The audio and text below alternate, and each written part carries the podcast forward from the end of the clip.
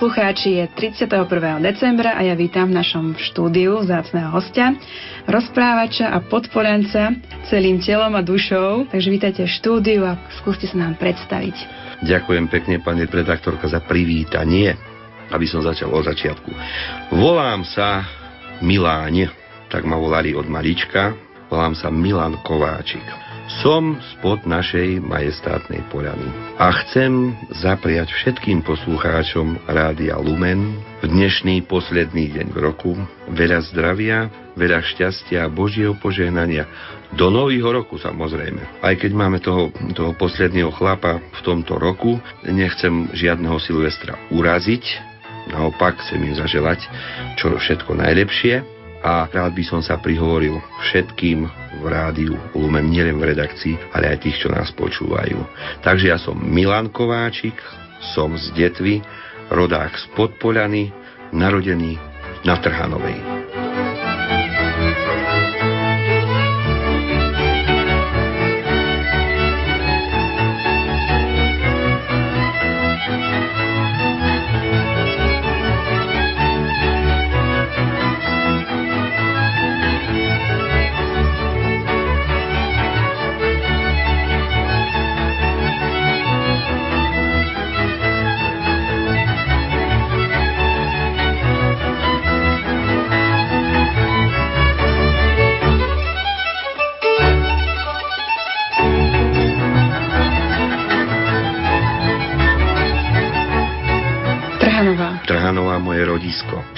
Je taká malá dedina, keď idete smerom od Detvy na Lučenec. A volá sa to Podkrýváň. Ale za onoho času sa to tak nevolalo, volalo sa to Trhanova. Pani redaktorka, viete prečo Trhanova? Musím Neviete. sa priznať, že vôbec netuším. No. Trhanova preto, že kupci z hornej zemi chodili na dolnú zem a zase naopak na trhy na jarmoky a stretávali sa zhruba v tých miestach, kde je teraz podkryváň a preto sa tam aj jeden most volá Trhovský most a je tam aj jarmočnísko. A tí, čo z južnej zemi išli, tam museli prechádzať cez Mýtnu. Tam sa vyberalo od nich mýto, aby mohli prejsť na ten jarmok a zase na Trhanovej už keď sa stretli, bol veľký trh, veľký jarmok, tak tam sa obchodovalo. Ja som sa tam narodil a keďže mne nič nebolo, nebol som chorý, takže v žiadnom špitáli ani v žiadnej porodnici mamička se mnou nebola. Ja som sa narodil doma, ja som domorodec ako aj tí Afričania, tí čierni, sú tiež domorodci, ale ja som Slovák a domorodec z, spod Poľany, teda lepšie povedané ešte spod Javora, lebo tam je taký kopec, čo sa Javorom volá. Ja sa viac po tú Poľanu tískam, viete, my sme teraz okres, bývam v Detve, tak som. okres Detva a máme krásnu značku DT, už nás volajú, že Detroit. A nie len tak Detroit, no Detroit to je tá novšia prezývka, ale tá staršia prezývka detvania boli vždycky brinziari, lebo tam bola prvá brinziaren založená. Lenže potom nám to zvolenčania zobrali, teraz je mesto Brinze e, zvolenčák, a ešte aj v Slatine je brinziareň. No ale brinza sa väčšinou vozila, alebo ten sír na tú brinzu sa väčšinou spod Poliany chýskal tam, lebo tam boli ovčiari. Vede, keď si povieme, tak detva je tak podelená, hej, detva je veľmi, veľmi krásny kraj. Máme veľmi krásny kostol, naozaj nádherný taký kostol, to je taký starosvedskejší, je veľký. Polnočná omša, tá nemá chybu. Polnočná omša je každý rok tá istá. Spievajú sa iba koledy. Vrele odporúčam všetkým na rok prísť ak sa zmestia do toho kostola, lebo tam už naozaj, keď špendlík spadne, tak už ho počuť cngnúť iba tak troška občas. Betlehemcov tam príde dosť veľa a ľudí takisto, lebo aj ročiaci zvyknú prísť na túto omšu. Ale keď som začal o tom okrese, viete, síce sme okres rozdelení na viacej časti. Jedna časť, ako nás volali, že teraz je Detva, Detroit je sídliskári, to sa kandličkári, kufrikári, horná časť Detvy, tých volajú oblok, reber, dvere, ORDčko, Prečo? Hneď to vysvetlím. Pani redaktorka sa usmieva. Viete, kolo hlavnej cesty v Detve boli domy. Postavený je tak, že dom od domu vzdialený nebol iba o bránu, medzi domami bola brána. Pred domom záhradka. A keď ste vošli na podsten, tak ste išli Predu samozrejme záhradka, ale dva, dve okná. Viacej nie, po schodovie tam neboli domy. A keď ste prechádzali dozadu, tak ste prvo videli na pravej strane, po pravej ruke, oblok, za ním bol rebrík na povalu, na, na, na pôj a za ním dvere. To bolo do prvého bytu. Tak tam bývala prvá rodina. A išli ste ďalej, mali ste zase oblok, reber, dvere, oblok, reber, dvere, oblok, reber, dvere, aj 4, aj 5, aj 3. A podľa toho ste vedeli, koľko ľudí, koľko rodín v tom dome, ktorý tam je, býva takže oblok reber dvere. A zase na druhú stranu, keď prejdete, Slatina ide cez tú kotlinu z Volensku, ako sa povie, tečie riečka alebo potok Slatina. No a my to voláme, že to ideme do Piešťa smerom, takto Krnvo, to sa volá Petržalka. Lebo aj v Bratislave, keď máte Dunaj predelený, tam je most, prejdete cez most a tam je Petržalka. Aj krčma je tam taká, co sa volá Petržalka.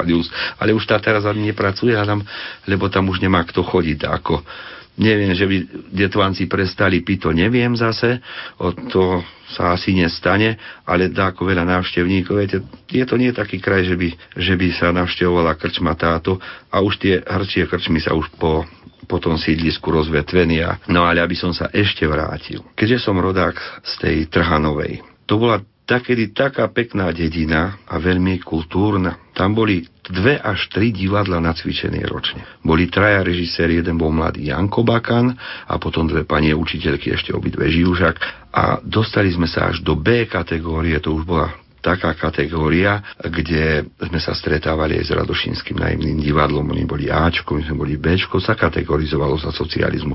Neviem síce prečo, podľa údajne, podľa kvalí. Podmienka bola minimálne dve divadelné hry a keďže bolo dosť týchto ochotníkov, hercov, takže sa tam robilo.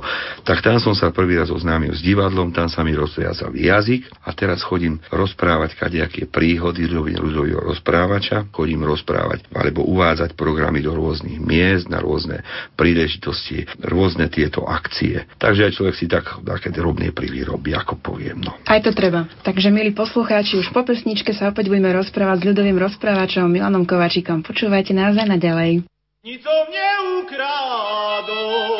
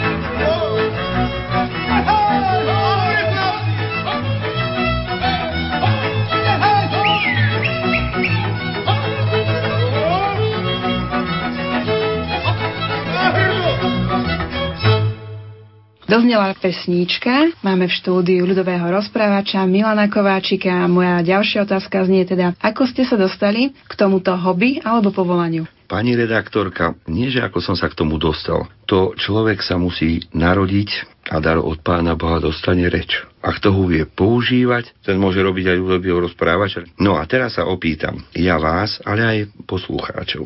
Či niekto z vás niekedy bol v nejakej takej partii, kde ste sa rozprávali. Pani redaktorka, boli ste medzi svojimi známymi, blízkymi? Boli. Určite. Bola som. Niekto povedal o tom, o tom, o tom. A keď sa rozviazali jazyky všetkým, každý chcel rozprávať. Povedzte mi, kto z nich nebol ľudový rozprávač. Každý. Ja keď prídem domov, tak som väčšinou ticho, lebo tam mám dve treperendy. Aj manželka, aj dcera. Tam ja musím ustúpiť, tie sa hádam lepšie obdarené jazykom ako... Ženám sa to lepšie hodí obdarené jazykom ako ja. To ja za je to, málo kto prorokom. No, zároveň preto, keďže doma menej rozprávam, tak sa idem vyrozprávať dade inde. A keď sa idem vyrozprávať inde, no na čo budem hubou mlátiť tak naslepo, keď to môžem všetkým rovno povedať, aspoň sa zarehocu. A takto som sa dostal k ľudovému rozprávaniu. Rozprávať príbehy o tom, čo sa stalo, to príde s vekom. Keď je človek mladý, tak si toho tak veľa nepamätá tak len začína spomínať na, také, na akési historky a na čo sa stalo. Ale keď je človek starší, tie historky si aj vypočuje, troška to prikrášli a hneď je z toho rehotina. Takto som sa dostal k ľudovému rozprávaniu, dostal som sa cez divadlo. Tam sa človek veľa vecí naučí ako ochotník, naučí sa používať jazyk, ako sa má, naučí sa, poviem, niekoho napodobňovať. Aj to patrí k tomu. Pod Polianou sme mali kedysi istého človeka, ktorý sa dosť dobre napodobňoval. On to bol taký viac menej úboží, ak všetci hovorili, že, že on je nie celkom zdravý. Žil v Hriňovej, no a keďže on chodil stále iba v getách, tých našich, ako sa povie, v tých vyšívaných, no, holý pupok, košeľa krátka, No ako tak chodil po týchto dedinách, tak mu ľudia dali najesť, on narúbal drevo, on nebol zlý človek. Zlí boli tí, čo ho nahočo nahovorili. Viete, stiažoval sa, že im v Hriňovej, tam teda on patril do kriváňa, hoci je to krivec, ale patril to údajne do kriváňa, že majú myši a potkany. No a na pumpe mu poradili, že aby zobral troška benzínu a keďže tí bývali v drevenici, že kde behne myš alebo potkan, tak tam nalie a zapáli. No on to chudák zapálil, zapálil drevenicu a potom vraví, ľudia boží, nikda som sa tak nezasmial, ako keď sme horeli. Iba za vedro vody v pitvore ostalo a brat Mikloš hákom strhol číslo domu. Tie šváby, tie džuvále, to vám štvor stupená kriváň na vlak utekalo. No keď to už takýhoto chlapa vystane, všetci sa samozrejme, že zasmiali, šváby a džuvále utekali, lebo horelo. On to bol síce chudák, ale keď to spomeniete partii pri viacelých eh, divákoch, poslucháčoch, tak vám aj zatlieskajú a hneď máte u ľudového rozprávača postaranú. Takisto sa stalo, že mu išli vybavovať, už bol socializmus a on chudák nedostával žiaden prídel, žiaden dôchodok, žiadne peniaze. Tak sa uľutil, uľútil predseda MNV, ktorý ho mal na starosti a išiel mu vybavovať sociálny dôchodok na sociálku dozvolená. Tak obec kúpila na Joška čierne šaty, lagovky, topánky, blederonka, košeľa, pekný klobúk, kravata, no vyštafírovali ho ako hrdinu, keby išiel na, na 1. mája čak, no ale on ho brali autobusom na odbor sociálneho zabezpečenia dozvolená. No až keď tam prišli, tento chudák bol naučený chodiť vo svojom klobúku vyformovanom na hlavu, vo svojich getoch, kde mu nerobilo problémy nohavice nohu zohnúť, tak ich po, zobral nožík, poskracoval sa, akým mu ten vybavoval veci. Košeľa ako sa tiež skrátilo, holý pupok mu lepšie vyhoval, topánky otlačili, obrezal prsty, ponožky dal dolu. Sandále. No, urobil z toho sandáľa, sedel a čakal. No a už prišiel na ňo rad, súdru, poďte sa podpísať, on písať nevedel. No a keď vošiel dnu, všetci sa zhrôzili, čo to prišlo. Tak sa ho pýtajú, súdruh Skúčka a ešte aj viacej takých ľudí máte na, kri- na krývanie, ako ste vy. A ja, nie, iba náš predseda a ja. On ho tak opísal pekne. Keď som išiel do Bystrici, do Bystrici, do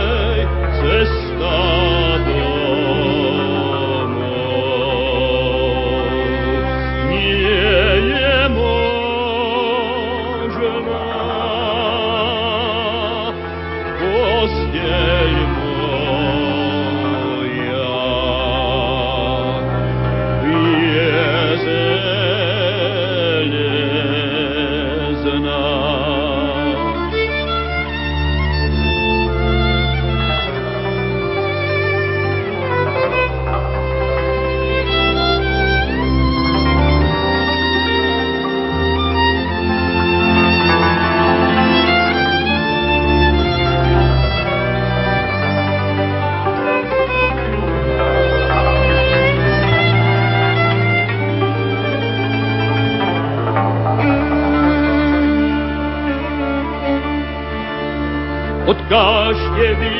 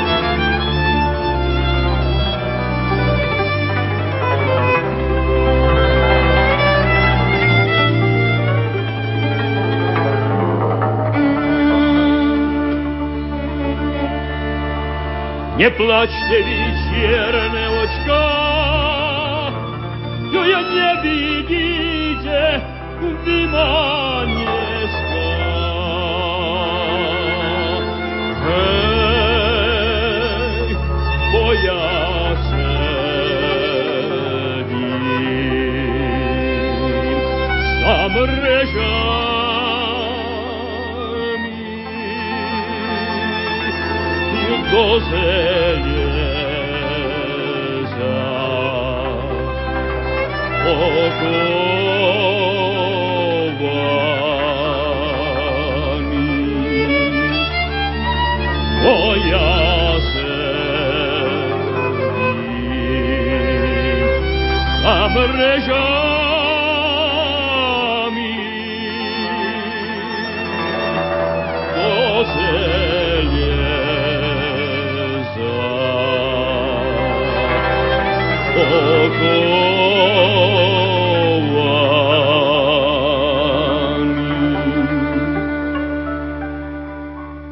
No ale ja sa musím priznať, že som počula, že podporanci sú taký hrdý národ. Vedia si do seba vystreliť?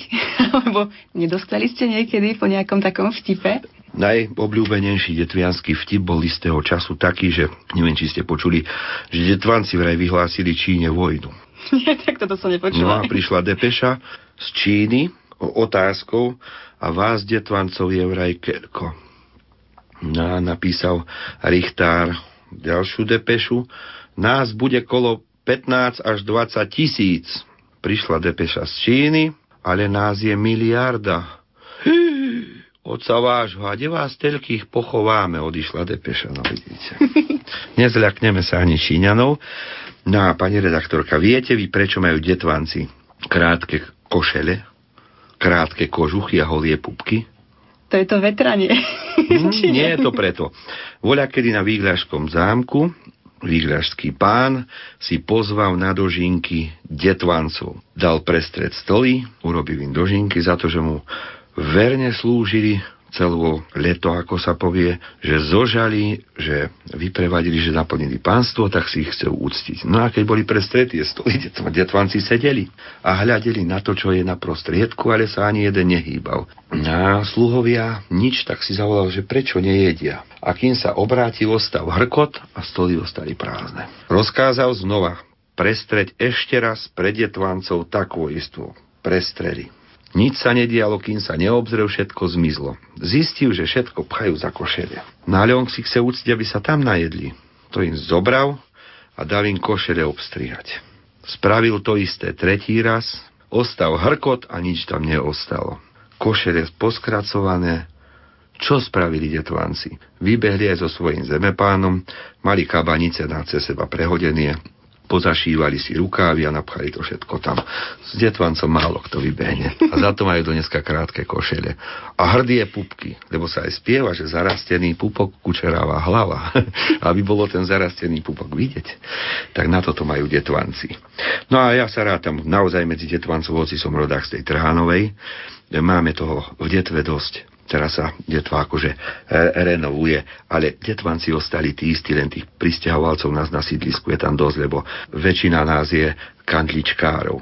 Dobre je tam bývať na sídlisku, keď má na dedine špajzu. No a ja mám na podkryvání dom, tak tam mám špajzu, tam si zvyknem na čo naho nobiť a potom do tej špajzy chodím, lebo v paneláku sa to tak veľmi nedá uskladniť, tak povedzme.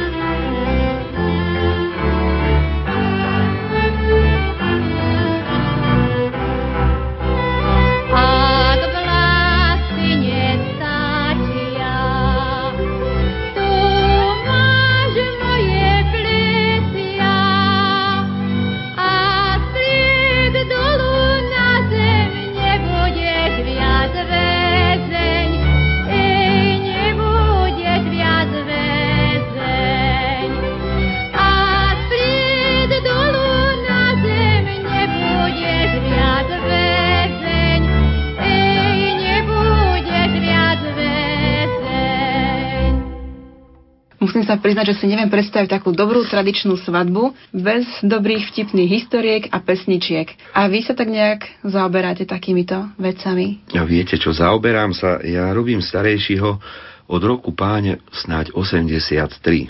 Ja som prišiel domov z vojny, kamarát ma pozval na svadbu. Ja som prišiel domov vo štvrtok a o týždeň sa ženil. A mňa prišiel osobne pozvať a hneď mi povedal, že budem starejší. Čo mi ostalo? Dačo si napísať, pospýtovať sa, lebo ja som bol vyučený ako poviem pravdu, keď sa kamaráti poženili po niektorí, alebo som na veľa svadbách bol, na veľa svadbách, tak som bol už družba z povolania.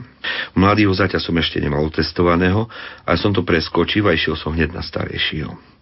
No a keď ma to už tak čakalo, tak som sa to už kade ako učil, už ako to má byť, už som sledoval, viete, vtedy neboli videá, že si pustí tú svadbu, tú, to začínalo v tých rokoch byť. No tak som sa k tomu dal a dostal, zorganizoval som jednu svadbu, páčilo sa druhá, tretia, potom som si začal zbierať aj rôzne nie historky, ale poviem to tak, ako to bolo predtým, tak som išiel do histórie. Spomenul som si na starého pána dekana v Haliči, pán dekan Pílka. A on bol taká klenotnica, alebo studnica takého, nie folklóru, ale také histórie, že ako to voľa kedy bolo. A od neho som sa dostal k pár pesničkám. A ja teraz, keď idem na svadbu, ale to už robím viacej rokov, že začínam svadbu nielen prípitkom, nielen prežehnaním stolov, nielen e, slovom starejšovským, ale ja otváram svadobnú hostinu pesničkou starejšovskou. A my si ju vypočujeme.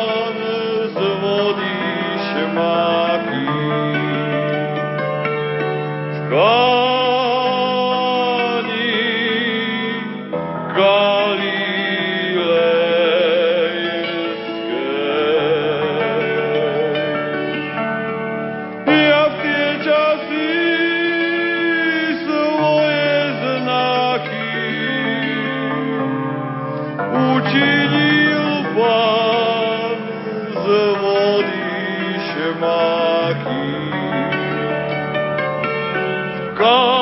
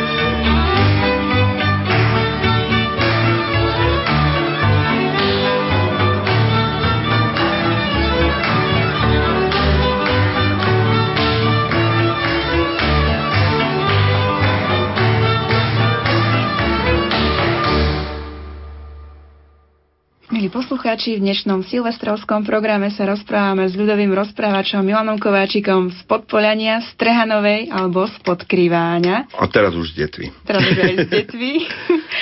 A takže vy ste boli na mnohých svadbách. Ut- No. Určite vám tam museli utkvieť nejaké tie historky do pamäte, pretože kde je svadba, tam sú stresy, tam je dobrá nálada, občas aj nie. A vtedy sa tam všeličo vysrstí, ako sa hovorí. No, vysostilo sa vždycky všade veľa dosť. Viem dosť veľa tých historiek, človeka to ani nenapadne. Mne, čo sa osobne stala na jednej svadbe, hej, išli sme Išli sme snáď, e, už išla mladá nevesta sa na mladuchovský tanec, áno, na mladuchovský tanec doviedli ho a ja som ho mal doviesť prvým družbom aj s mládenci s pevom však do kola. No ako končili, hovorím muzike, prerušte, teraz pôjdeme s pevom, potom nastupuje mladuchovský tanec, som išiel vonka. No a tam bol taký človek, ktorý mal toho snáď viacej v sebe, ale až nezdravo viacej, pretože nie, že by, že by bol len nalámaný, ale on bol, on bol tak, že, že padal. No a ako spadol, tak padal rovno na mladú nevestu. Ja som to dáko si stihol, že som predkročil, no našťastie sa ma chytil, takže on sa nezabil, ale mne roztrhol nohavice. No viete, ako je to zle, keď má človek i s mladou nevestou a nohavice na sebe nemá len polku. No tak viesť to drôtiky, ja som to pofercoval a obrátil som sa tak troška bokom. Doviedol som mladú nevestu, takže tie roztrhnuté nohavice boli na opačnú stranu od hostí a dovedol som mladú nevestu a ohlásil som mladuchovský tanec a než skončil mladuchovský tanec, tak ja som to mal pozor šívan, bo dievčence boli šikovní. A ešte jedna historka ma napadla, e, ale to bolo už pred svadbou, zhruba v nedelu týždeň pred svadbou. Ja som bol samozrejme, že po svadbe, lebo každá sobota sa brigádovalo. No a mali sme obed. Samozrejme vývar, rezancová polievka a tak som si šiel z chuti zajesť a sa mi zazývalo. A ako sa mi zazývalo, tak mi puklo nejak na tejto ľavej strane. To by nebolo všetko. Najhoršie bolo to, že mne to odumrelo tento nerv tu. A viete si predstaviť človeka, ktorý sa nemôže zasmiať. Smeje sa iba jednou stranou úst, druhá je kamenná. Keď som si liha večer spať, tak oko otvorené, druhé sa zavre dalo, toto som si musel držať. No, šiel som za pána doktorom, nebohým Jurkom Fekiačom, ten sa začal smiať. Ja som zvedavý, ako ty budeš na svadbe. No ako by som mohol byť? No musím to ako absolvovať, keď nemám za seba náhradu. Tak som sa na tú svadbu vybral, samozrejme, išiel som, nie je to problém, no len ako teraz spraviť. Tak veru, ľavou stranou obrátený, mimo obecenstva a všetko len po pravej strane. Ale keď som mal spievať pesničku starejšovskú, tak som ho odspieval, ale to sa rehotali všetci. Bol to síce môj trapas, ale ľudia sa dobre bavili a svadba dobre dopadla. Akurát keď som jedol polievku, tak som si musel podbradník pýtať, ako som polievku dal do úst, tak som si zároveň musel chytiť druhú stranu, aby mi, sa mi nevyliala naspäť. No všetci sa rehotali a tým pádom zaručenie, že svadba bola dobrá. A tretia historka ešte, čo ma tak, tak napadla. Boli sme pre mladú nevestu s mladým zaťom a bolo veľmi pekné počasie a ten kameraman hovorí, že poďme pofotiť, vy tu máte krásnu záhradu, ideme sa odfotiť. A ako sa fotili, tak sa mladý za mladú nevestu ešte vtedy na rukách, nosí už to je po rokoch manželstva, ešte vtedy sa to dá, tak s ňou chodil, behal, robili rôzne tieto pózy, polohy, ale ona mala biele rukavičky a obrúčka jej spadla z prsta. Verte alebo nie. Bolo nás tam asi 6-7 prítomných pritom, koleniačky sme ho hľadali. Po záhradke. Po záhrade, koleniačky, tak jemne, že tu musela spadnúť. Už sme to ohradili aj takým t- papierom, alebo čo to tam natiahli, takú stuhu tam natiahli, aby tam nikto Policajná nešiel. páska by sa No, zišla. niečo také ako policajná páska. A mladý zať chcel urobiť veľké gesto. Keď sme tu stratili, to musí inak vyzerať. Pozerajte sa, zobral obrúčku a hodil ho takto tam. Všetci sme videli, kde spadla. Nevedeli sme ani tu nájsť, verte alebo nie. Našli sme mladej nevestinu, obrúčku, jeho nie, ostalo to ohradené, no až keď sa išli sobáši, tak som požičal moju. Aby mali kus, aby, aby to bolo verno, ako aby to bolo autentické. Tak zase svadba o obrúčkach. A jedna z najkrajších príhod sa stala istého času u toho pána dekana na podkryváni. On si pred ohláškami, keď sa boli prihlásiť novomanželia, budúci alebo snúbenci, keď urobili, že s- s- na sobáš prihlásiť sa prišli ako ohlášky, tak im hneď dal katechizmus, aby si ho preštudovali, no a aby sa už potom stretli čak samozrejme na preskúšaní, aby z toho čo vedeli, aj, aj o rodine to bolo, aj o čom si vyškolili ich dobre. No a už po tých troch ohláškach prišli pred sobášom na preskúšanie na faru a prišli aj s katechizmusom, ktorý doniesli, prišli aj na spoveď. Pán dekan si ich pekne úctiv usadil a opýtal sa, tak pripravovali ste sa k svetému sobášu, budeme mať toto, tak si vás vyskúšam. A dal im iba jednu otázku. Za koho zomrel pán Kristus? Keď túto otázku dal, mladá nevesta sa hodila na kolena. Pane Bože, a či už aj ten zomrel? Pán dekan, viete, my sa to na tých hlasoch všetko pozde dozvieme. No ospravedlnilo sa chudák pán dekan, nevedel, čo im má povedať, ale rehotal sa, rehotal sa, rehotal nakoniec ich osobášil manželstvo dobre dopadlo, deti vychovali a snáď už aj opustili tento svet. Tak takéto sú výkony na svadbách.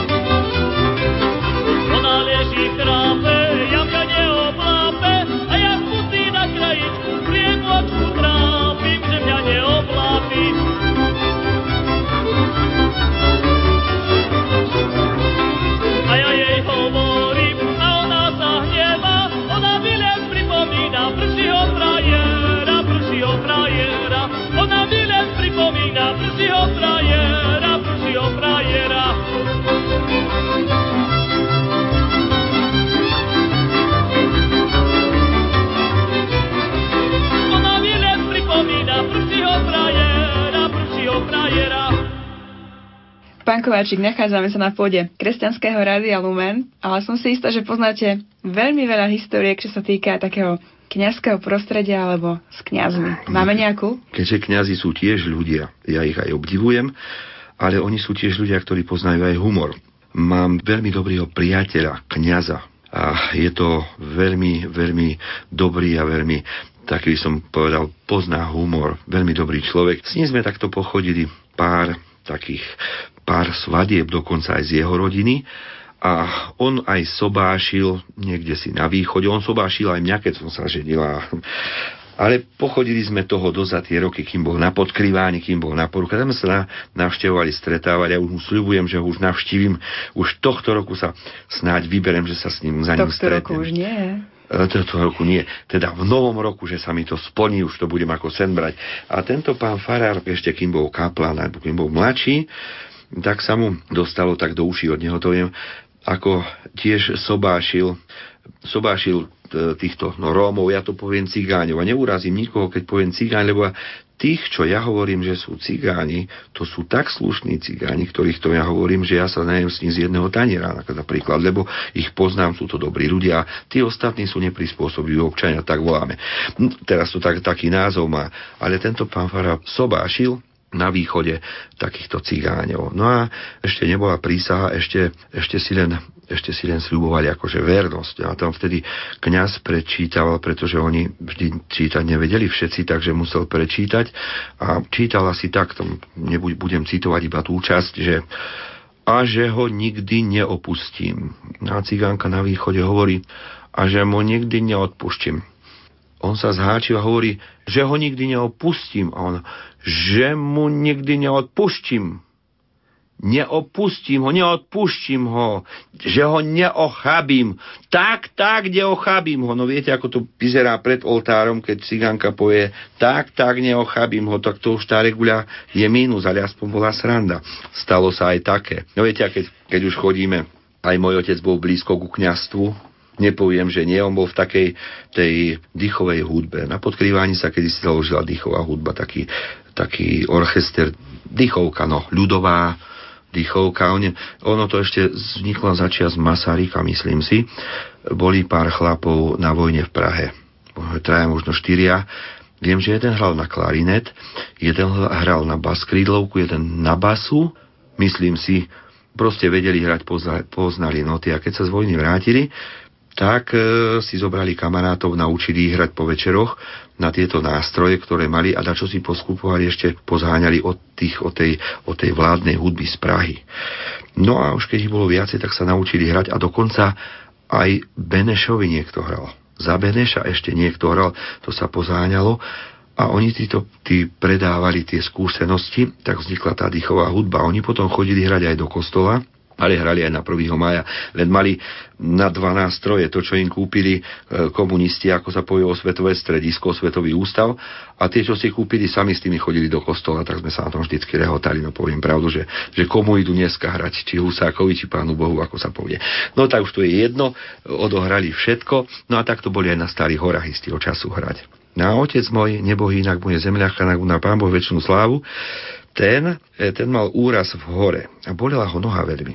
A viete, keď prídete na Staré hory na pútnické miesto, tak tam je aj dosť stánkov, vtedy to bývalo menej, tam bolo ešte dosť eštebákov pri ceste popchatých, odpisovali si čísla aut autobusov, no ale táto banda naša bola po, pohromade čak, len oni boli tak pod kostolom a tam okolo kostola spovedali kňazi, no a tí kňazi, čo spovedali, tak sa ťahali na tých stoličkách tak do, poviem, do chládku. No a jeden z týchto kňazov odišiel a oca bolila strašne noha, tak si išiel sadnúť a daktora zo žien týchto dychovkárov tiež tam boli prítomne, tak ho ponúkla štrúdľu, tak si tú štrúdľu zobral a bola voľná stolička, tak si na ňu sadol. No a keď si sadol, štola bola hoden, pre, prehodená cez stoličku, prevesená teda cez stoličku, no a kňaz si potreboval asi odskočiť alebo proste išiel sa nájsť napiť, to je jedno. Stolička voľná, otec si sadol jedol štrúdľu, ako tak z boku pozerá, voľa kto za ním šemotí a tam taká žena si kľakla a začala sa spovedať na otec štrúdľa v ruke. Chlapi sa na ňom smiali, dychovkári kolegovia, tak chytro stoličku zodvihol a presunul ho ďalej, sadol si, začal vieš štrúdľu a tá koleniačky za ním a už sa zbiera vrat. No a píšta vraj spoveda a so štrúdľou v ruke. To ste nezažili, no že študoval za farára. Hneď mal, viete, no, pod Polianou. Kto má škodu, má o posmech postará. No tak tak dopadol aj môj otec, vidíte. Tak, takýto, sa, takýto sa kresťania, ako sa povie, dobrí ľudia. Vieme sa zasmiať. No samozrejme, samozrejme. A to, to, nebolo, to nebolo ešte zďaleka všetko. Viete, oni títo chlapi, keď chodili táto dýchovka, tak pozažívali kadečo, no. Poviem popravde, otcov brat, krstný otec, aj ten už je na slave Bože, jeho, jeho manželka ešte žije. On ho volal Strina Marča manželku, strina Marča. A, a už keď tak pozde prišiel, viete, ženy to nemajú radi, keď chlap pozde príde domov. No a keďže to nemala, nemala rada ani ona, tak ho vymkla. No, chlapi to sa dozvedeli a hneď bolo u kurejov. Zapuchli aj dvere, aj oblok. Matúško sa nemal ako dostať domov. No a zase doniesol jej aj srdiečko, s pútou, alebo ak to bol jeho kamarát Joško Kováčik, tiež neviem, no tiež z Kováčikovcov, ten od takej samej radosti doniesol manželke srdiečko, aby sa to perníkovo, čak tú bukrétu, so zrkadlom a tam bolo napísané stará nevrč, lebo hneď ho začala pucovať tu máš napísan, vole si to prečítať, daj pokoj, David. Hneď bol pokoj. Žiaden problém v rodine, ani rozvod nemyslel. Vidia, takto sa si národ pod Polianou žije. Stačilo trošku cukru. Pricukrili sme perníčkom alebo bukrétou. Ono to všetko spraví, lebo humor je taká vec, že vylieči aj toho, čo je na smrť chorý. Alebo je na smrť lepšie pripravený, keď sa zasmeje. Lepšie sa mu z tohto sveta hádam aj odchádza.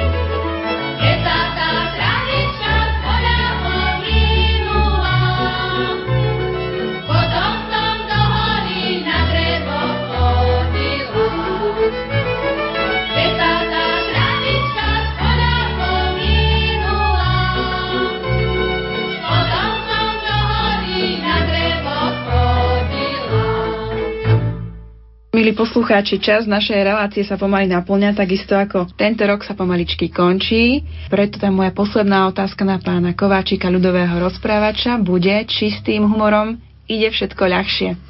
No, to s humorom je to tak, viete, keby ste ťahali veľký náklad a šmi, šúchal by sa iba tak po zemi, tak to máte veľmi ťažké. Ale humor je ako keď pod deň položíte 4 kolieska, potom sa len ťaha ľahko. Takže s humorom ide všetko ľahšie. Ak máte náhodou dakedy ťažkú chvíľu, spomente si na srandu, aká sa vám stala. Aj keď si s vás takto srandu spraví. Poviem popravde, ja si nahám zo seba robiť aj srandu, aspoň je sranda. Takisto si zo seba utiahnem, ale viem si utiahnuť aj z druhých, ale samozrejme iba z tých, ktorí humoru a srande rozumejú. Tí, ktorí tomu nerozumejú, týmto darmu budete vykladať, tí budú vážni celý život a nedarí sa im. Ale keď sa človek dobre zasmeje, všetko vám zľahšia pôjde. To je môj názor. Muž pán Kováčik, veď vy ste si zo mňa dokonca vystrelili 15. výročie folklórneho súboru Hond. Ja som totiž to svojim rodičom povedal, že tá harmonika sa sama od seba pokazila a viete si predstaviť moje prekvapenie, keď som zistila, že vy ste tak verejne povedali skutočne, že čo sa nie stalo. Ja som sa o tom dozvedel od vašich kamarátov a ja si rád utiahnem, a keď bol 15. výročie súboru Hond, tak ja som na každého voľa čo vedel. Tak ako na toho basistu, že spal v buzdre od basy, takisto ako ste e, si tam štrngali napríklad vo Francúzsku. Francúzi majú santé a vy, vy ste si s nimi štrngali výžer alebo výžerme. Oni si mysleli, že je to naozaj pravda a Francúzi si dneska možno myslia, že to je náš prípitok, naše nazdravie. Ale nič sa nedie, pokiaľ to nikomu neubližuje tak je to furt len s humorom. Pozrite sa, istého času som bol aj v zahraničí, no a kúpili sme si tiež alkohol. A ja som kúpil ten alkohol len preto, že bola pekná fľaštička. Veľmi pekná, on to bolo drahé v San Maríne. No a cestou naspäť, či chcete, alebo nebola to nejaká dvojdecka. My sme unešli celý autobus vypiť, to bolo také plané. Ale fľaška bola pekná. A viete, čo to musí byť za pálenku, keď to detvanec nevie vypiť? To si ani, ani nos nedá zapchať, ani nijak, ale voľa, ako sme to už povidievali, aj fľašku mám to dneska je pekná. Na pamiatku. Na pamiatku. Čo keby ste povedali nejaký taký tradičný, pekný, podpolianský, novoročný vinš? No, či bude podpoliansky, to neviem. Keď som bol chlapec, tak som chodil vinšovať z dom do domu za jablčko, za salónku, ako sa povie. A vinšoval som ako taký malý chlapec, že vinšujem vám od Vianoc do Nového roku aby ste mali viac peňazí ako tohto roku. Pes do mňa vrčí, kapsa mi trčí, dajte mi koláča, nak mi ho roztláča, bieda je veľká, na stole jablka. Dajte, že mi zodve, aj to bude dobre. Ale do tejto atmosféry by sa hodil taký, vyšujem vám šťastlivý nový rok, aby vám odpadol z peci bok a z rádia Amplion aby ste vyhrali milión. Viete si predstaviť na Slovensku, keľko by bolo milionárov, keby sa to stalo. Ale ešte taký starosvedský, do nového roku všetkým vinšujem smele. Každému vesele. Statkom paši, pastierom kaši, starej babe bochničku a mladej skleničku. A mne tri grajcia redovrecka, že som vás prišiel navštíviť dneska. Pochválen Ježiš Kristus. Na veky amen.